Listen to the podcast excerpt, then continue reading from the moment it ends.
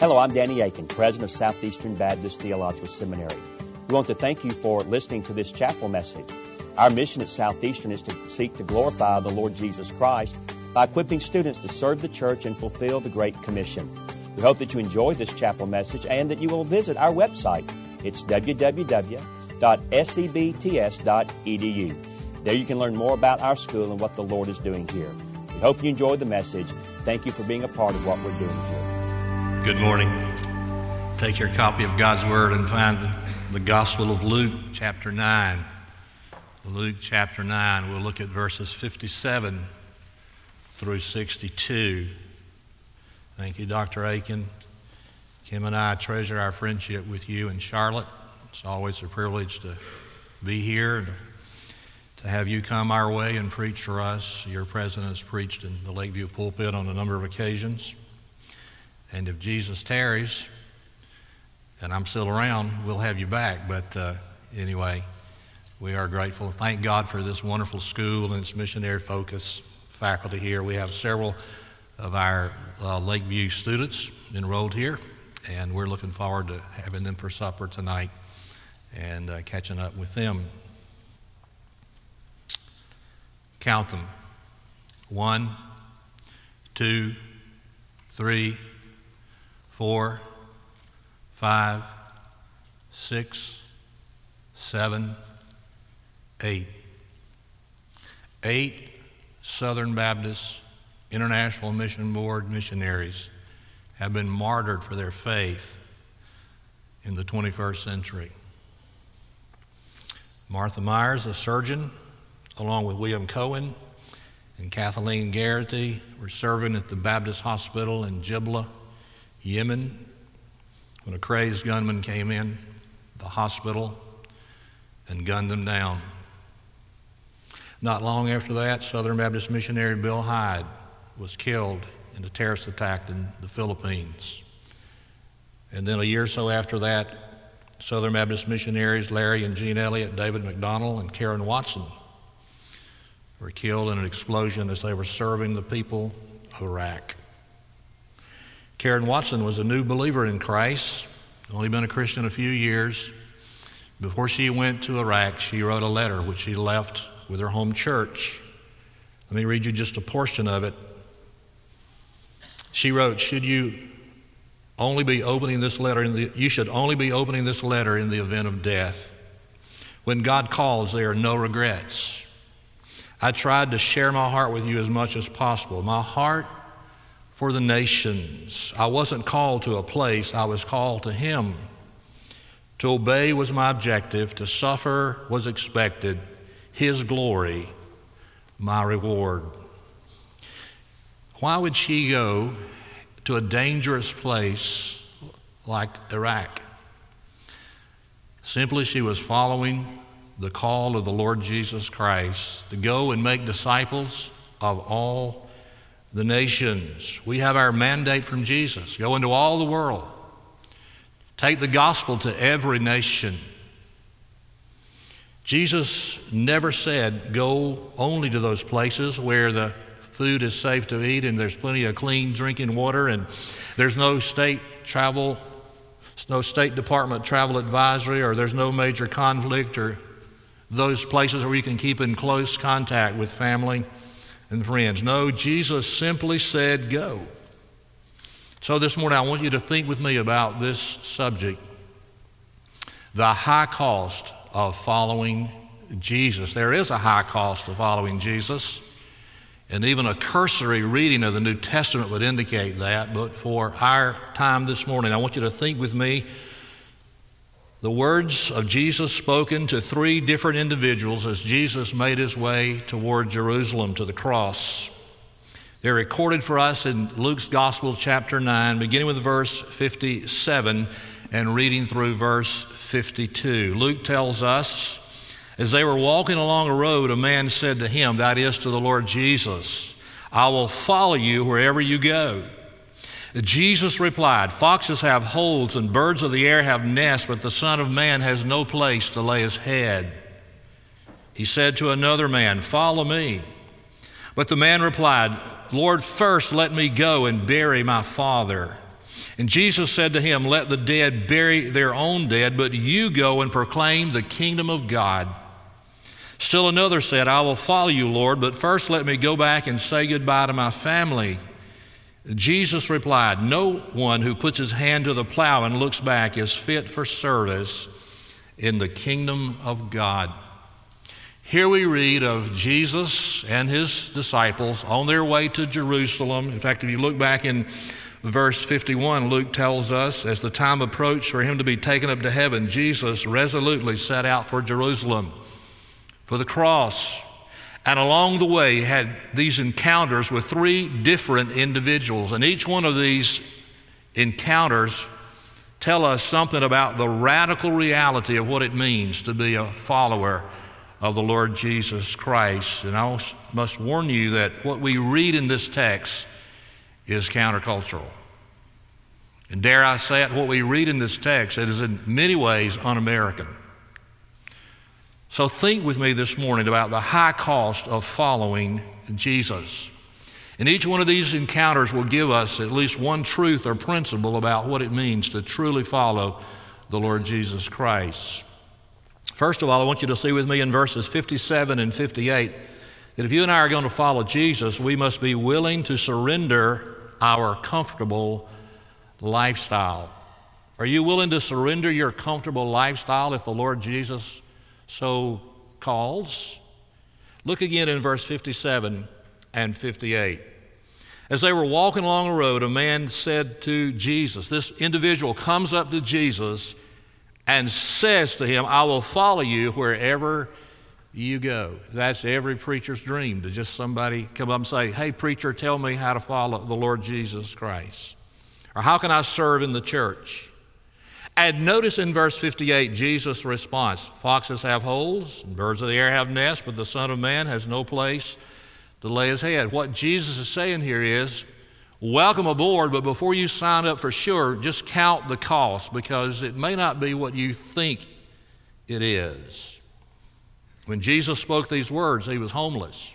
That's what he said. He said, Foxes have holes to go to as their home, and a, a bird has a nest to go to, but the Son of Man has no place to lay his head. Now, we know that Jesus, as a child, was reared in the home of Joseph and Mary. He had a home, he had a roof over his head. But during most of his public ministry, as Jesus was an itinerant, going from place to place, he was homeless. We know that he was shown hospitality by friends like Mary and Martha and, Laz- and Lazarus and others. Most of the time, Jesus, I suppose, was uh, spending the night under the open uh, Middle Eastern sky. But at this time in his life, certainly Jesus was homeless. Jesus is not the great American success story. He was dependent upon others to help him. And if you and I are going to follow the Lord Jesus Christ, we must count the costs and ask ourselves this question Am I, like the Lord Jesus Christ, willing to surrender my comfortable lifestyle? Now, I want to thank President Akin for putting Kim and I up in the hunt house last night. We slept exceedingly well on a very comfortable bed, roof over our head. And when I returned to Auburn on Friday, have a comfortable home to live in, Nothing wrong with that. But I want you to see that what Jesus experienced here is not what we might call the great American dream. What is the American dream? Well, a generation ago, Francis Schaeffer said it's personal peace and affluence.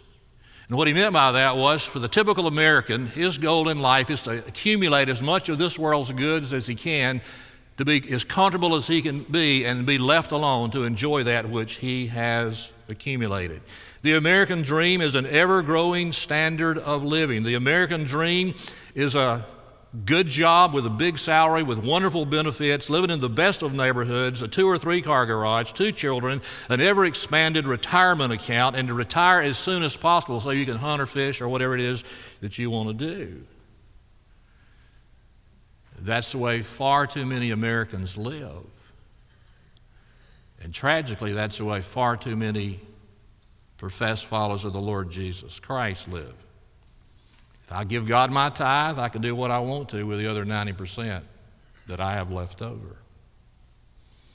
And I fear that one of the things that hinders our missionary advance today, at least in our Southern Baptist churches, is far too many of our people have an inordinate desire to achieve the American dream and therefore an inordinate desire for financial security, which means there are not enough funds to send all of our missionaries who've been called of God to go. We know that that's a reality. We experienced that in the last couple of years, and we had to bring so many of our missionaries home because God's people wouldn't release the funds to send them.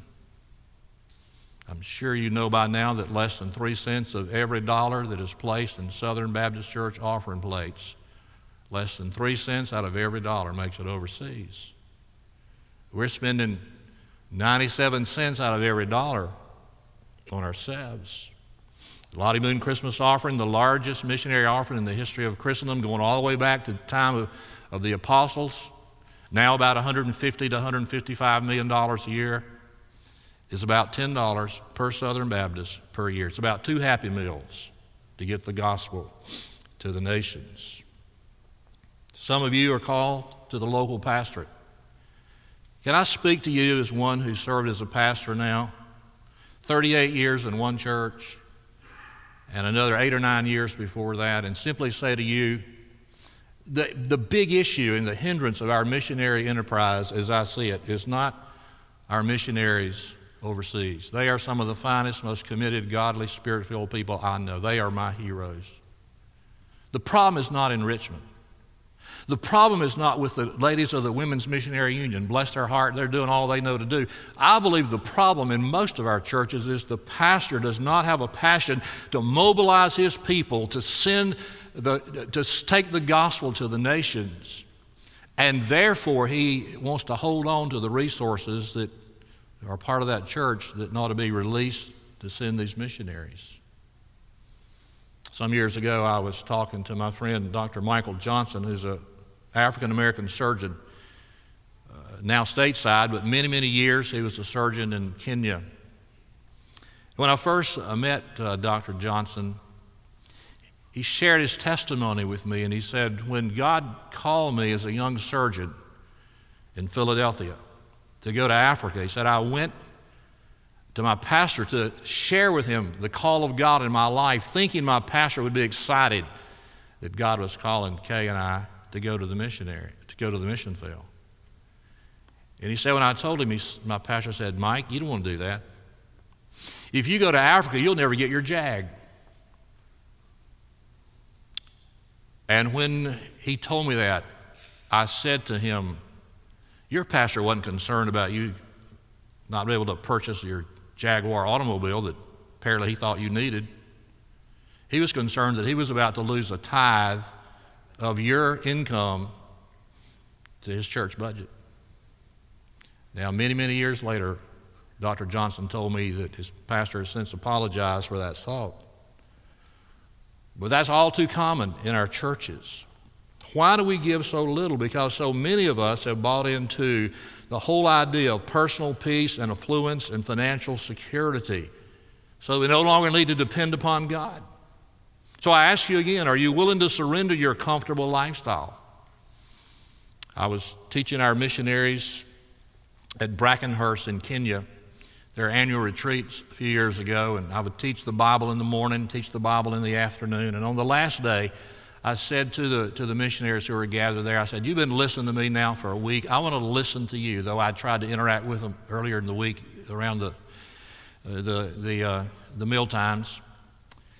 And I said, I'm just going to sit here on the edge of the stage, and uh, I'd like you just to tell me about your story, your experience. And one of those who spoke that day were first term missionaries from Michigan that sat there on the front row all week a couple maybe in their early 40s. Her name was Leah. And she stood up and she said, uh, Brother Al, where we serve in northern Kenya is very difficult. It's a very arid, dry place, 100% Muslim. She said, The home we live in, the only electricity we have is that which is generated by, uh, by a diesel generator. We, for a bathroom, we have a squatty potty, we have no running water. She says it's really hard in a physical way. But she said, We're right where God wants us to be, and we wouldn't want to be anywhere else because we know this is the will of God for us. She said, Let me see if I can explain it to you. She said, uh, I really like peanut butter cookies. And she said, But more than peanut butter cookies, I like to eat ice cream. But more than ice cream and peanut butter cookies, I like chocolate brownies. But she said, More than chocolate brownies and peanut butter cookies and ice cream, she says, What I really like is a banana split. And then she said, As hard as it is here, because we know we're in the will of God, she said, Serving Jesus here is like having a banana split every single day. The Apostle Paul put it like this in Romans 12. He said, The will of God is good and pleasing and perfect. It may not be safe. It was deadly for those eight Southern Baptist missionaries who've been martyred in recent years. But it's good and pleasing and perfect. But sometimes the will of God means that you and I need to be willing to surrender our comfortable lifestyle these are the words of Jesus. Foxes have holes, birds of the air have nests, but the Son of Man has no place to lay his head. Then there's a second encounter here in verses 59 and 60. And uh, here we learn that not only must we be willing to surrender our comfortable lifestyle, but here we learn that we must be willing to yield our personal plans. You have personal plans for your life, for your future, we all do. But are we willing to yield them to the Lord Jesus Christ and let Him reroute us? Look again in verse 59 and 60. He, Jesus, said to another man, Follow me. This time, Jesus takes the initiative, not the person on the road. And the man responded to Jesus by saying, Lord, first let me go and bury my father. That seems like a very legitimate request. New Testament scholars are not agreed had the man's father just passed away or not. We don't know. Perhaps his father had just passed away and arrangements were being made for his funeral. Perhaps he was elderly, perhaps had just weeks or months or maybe a few years left to live and just wanted to wait till his father was gone and then he would feel free to leave. And so he said, Lord, let me go bury my father. And verse 60, Jesus said, Let the dead, dead bury their own dead, but you go and proclaim the kingdom of God. That offends our sensibilities, doesn't it? I mean, Jesus is never going to be elected clergyman of the year talking like that. Let the dead bury their own dead. What's he saying? He's simply saying we must be willing to yield our personal plans. In essence, he's saying, let the spiritually dead bury the physically dead, but you need to follow my call and my command. Do you have personal plans? Well, of course you do. We all do. When I was a student in seminary, I had personal plans to be a pastor in the United States. In the province of God, that's what God has had for me thus far in my life, but I want, to, I want you to know that I'm willing to go anywhere the Lord calls me to go. I went to a Baptist school and I was never confronted with the call to go to the nations, though I was a, preacher boy. And then when I finished uh, my college days, I went with a Presbyterian pastor friend to Urbana 70 on the campus of the University of Illinois to the great missionary conference there hosted by the InterVarsity Christian Fellowship. And for the first time in my life, I was confronted with the fact that God might want me to fulfill His call in my life somewhere other than the United States of America. And there were 17,000 students there. And on that last night, New Year's Eve, 1970, a call was issued if you're willing to go anywhere, to say to the Lord Jesus Christ, I will put no uh, geographical limitations on my service for you, would you stand? They couldn't call us forward because the arena was filled and the floor was filled. And I counted the cost that night and I stood. And I said to the Lord that night, I will go anywhere you call me to go. Now, I've been in Auburn for 38 years. Sometimes uh, members of our church say to me, Pastor, if you have as much passion for the nations as you appear to have, why are you not a missionary? And I want to think, do you want me to leave? I mean, you're tired of me, but I don't think that's it. But it's a legitimate question. And why have I been here instead of there? I mean, I have a, a fondness, especially for East Africa. And the answer is the call of God. But God knows my heart. I'd get on a plane tomorrow and go to, go to East Africa and gladly stay there and serve Christ there. The Spirit of God is at work in East Africa in extraordinary ways. So it's not that you're a, a better Christian if you're serving overseas than you are if you're here in the United States. What's best is the will of God. And all of us need to come to the place somewhere along the way that where we say to the Lord Jesus Christ, I'm willing to go anywhere you send me. But know full well that some of the places that some will be called to go are very dangerous places. Some years ago, I took a team of students and adult men to a part of the Muslim world, our first endeavor, to our first people group we adopted, the Arab Swahili, four million Arab Swahili, no believers then, only about a dozen today. We've had 40 plus teams in there over the last decade or so. But I led that first team, and one of our students, while we were in country, was uh, threatened and robbed at knife point because we were trying to take the gospel to them. The will of God is good, pleasing, and perfect, but is not necessarily safe. We need to ask ourselves are we willing to yield our personal plans? I remember when I sat where you sat at a different seminary, and I seldom missed chapel service. And twice every semester we'd have mission day. And some of my classmates who were very faithful to go to chapel service were faithful to miss mission day because I think they were fearful that the Spirit of the Lord might work and they might have a sense of call to serve somewhere other than First Baptist Church county seat in the USA. The fact is, the issue is the lordship issue. If Jesus is Lord, we're going to go anywhere He sends us. Did you know you can't say no, Lord? You can articulate those two words, N O, no, L O R D, Lord. You can put them back to back. But whenever you say no, Lord, He's not Lord. When Jesus is Lord, the only answer is yes.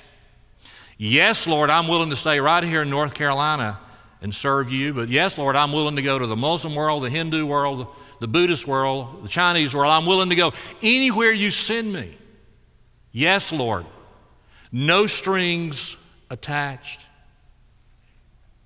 When I was where you sit, we had very little work in the Muslim world because we couldn't get visas in much of the Middle East, so we just didn't go. Praise God, those days have changed. Our people are going into these difficult places that we once did not go. Some years ago, Brother Andrew, the founder of Open Doors, wrote these words. I think they're prophetic. He wrote, We must reach out to as many Muslim and Arab groups as possible while they are still reachable, because anyone who is reachable is also winnable. But unless we go to them in love and influence them in a Christian direction. Now, listen to this the ongoing cycle of violence and revenge will force them to take hardline extremist positions. They will come to us, the Christian West, in judgment.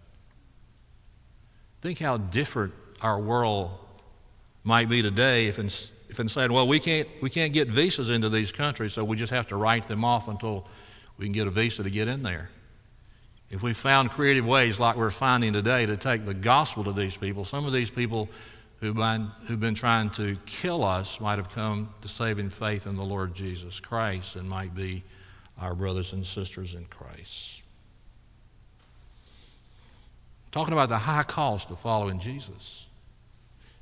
If we're going to follow Jesus, we must be willing to surrender our comfortable lifestyle. If we're going to follow Jesus, we must be willing to yield our personal plans and go, anywhere He sends us.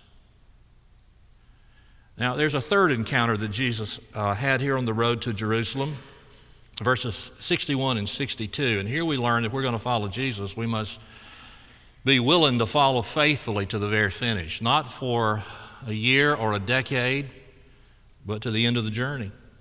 Look again in verse 61 and 62. Still another said, I will follow you, Lord, but first let me go back and say goodbye to my family.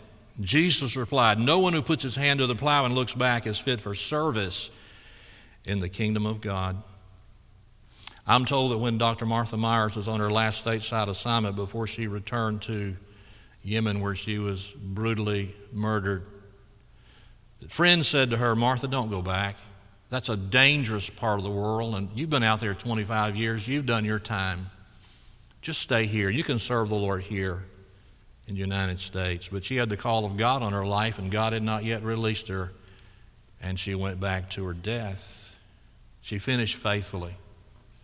Now, most, thank God for this, most who are called to go to the nations will not be called to lay down their lives, but some have been, and some will be. And quite frankly, I'm convinced that we're going to see many have to lay down their lives if we're going to penetrate the Muslim world. But all make sacrifices. They give, in, give up in some ways. Separation from family and friends, familiar surroundings, familiar food, culture. They expect, you know, the, the diseases that are very common in parts of the world that are very rare, non existent here. Uh, most of the missionaries out of our church who serve in the parts of the world where malaria is common routinely contract malaria. They just, that's just part of the price they expect, they just expect to pay. There's the heat in tropical climates, there are the insects, the venomous snakes. They put, bring their children there. Great sacrifice to serve the Lord Jesus Christ. These are my heroes. They don't like me to call them heroes. They just say we're just ordinary folk like everybody else, but they are. Serving in these very difficult to get to places. Some years ago, I was asked to teach the Bible for nine days at, to our missionaries from six nations in Asia. We gathered uh, on the shores of the Straits of Malacca there in uh, Port Dickson, Malaysia, at the Baptist Assembly Ground. It was a extraordinary experience for me to just to hang out with these missionaries, to get to know them. Some I knew before I went, but most I did not know. And over the course of those nine days, at the breakfast meal, and at the lunch meal, at the supper meal, I would go from table to table and try to meet as many of these missionaries and hear their story and their place of service and what their challenges were. Uh, there were some there who had just arrived on the field. They'd been there less than a month or two. There were some there mid career.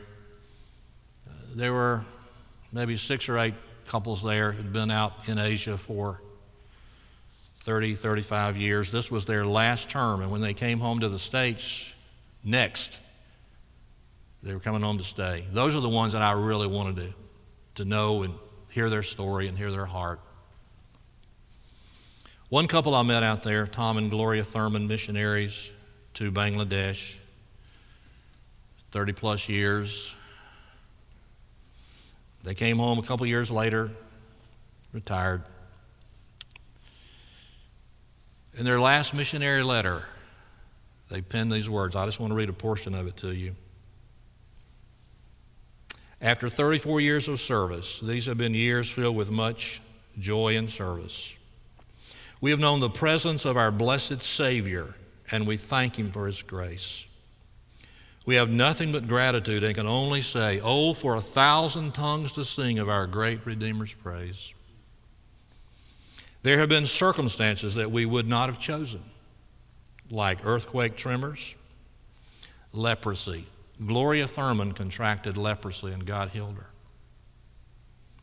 Three robberies, four broken bones, 291 countrywide strikes. If you've ever been to Bangladesh, they just call a strike routinely.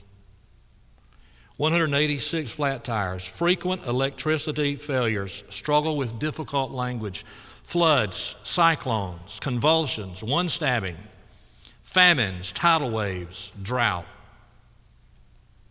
John 10:4 is so true. When he has brought out all of his own, he goes on ahead of them, and his sheep follow him because they know his voice. We are leaving, but the task is not finished. We came because of the lost millions of this land. We keep wondering who will come to take our place. Into whose hand shall we place our missionary Bibles? Where are the youth whom God is calling to give their lives in service for preaching the gospel? Who will come to this land and search for the lost sheep? We thank God that one day He tapped us on the shoulder and said, I have a place of service for you. We walked with Him, and our joy has been full. Oh, it's hard. It's hard. But to know you're in the will of God and to experience the grace and peace of God and the joy of the Holy Spirit flood in your heart because you know you're doing exactly what God has chosen you in eternity past to do.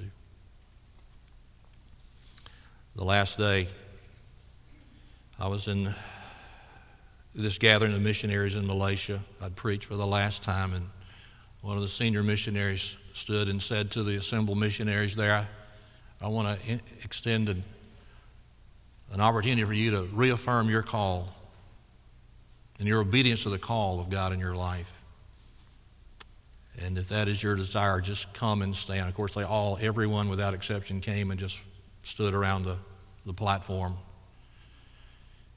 And then they began to sing. They began to sing this old hymn that we sing in the United States Wherever He leads, I'll go. Back where I come from, we sing it mindlessly often. The last song we sing before we try to beat the Methodists to the cafeteria on Sunday. You know it these missionaries began to sing, I'll take up thy cross and follow me. I heard my master say, I gave my life to ransom thee. Surrender your all today. Wherever he leads, I'll go. Wherever he leads, I'll go. I'll follow my Christ who loves me so. Wherever he leads, I'll go. They continued. He drew me closer to his side. I sought his will to know, and in that will I now abide. Wherever he leads, I'll go. Wherever He leads, I'll go. Wherever He leads, I'll go. I'll follow my Christ who loves me so. Wherever He leads, I'll go. They sang, It may be through the shadows dim or o'er the stormy sea. I'll take my cross and follow Him wherever He leadeth me.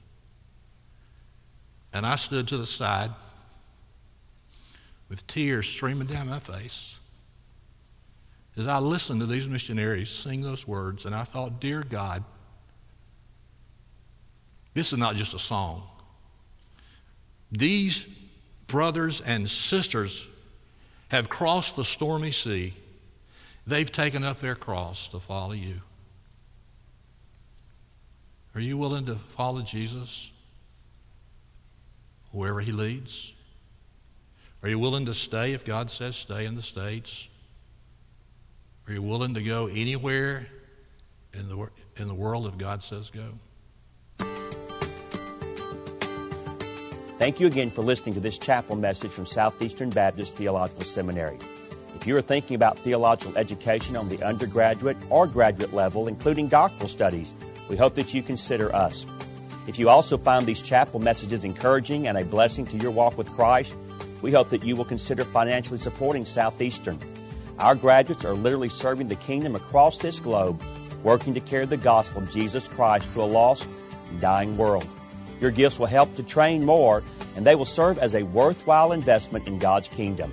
You can find more information about attending Southeastern or supporting us financially at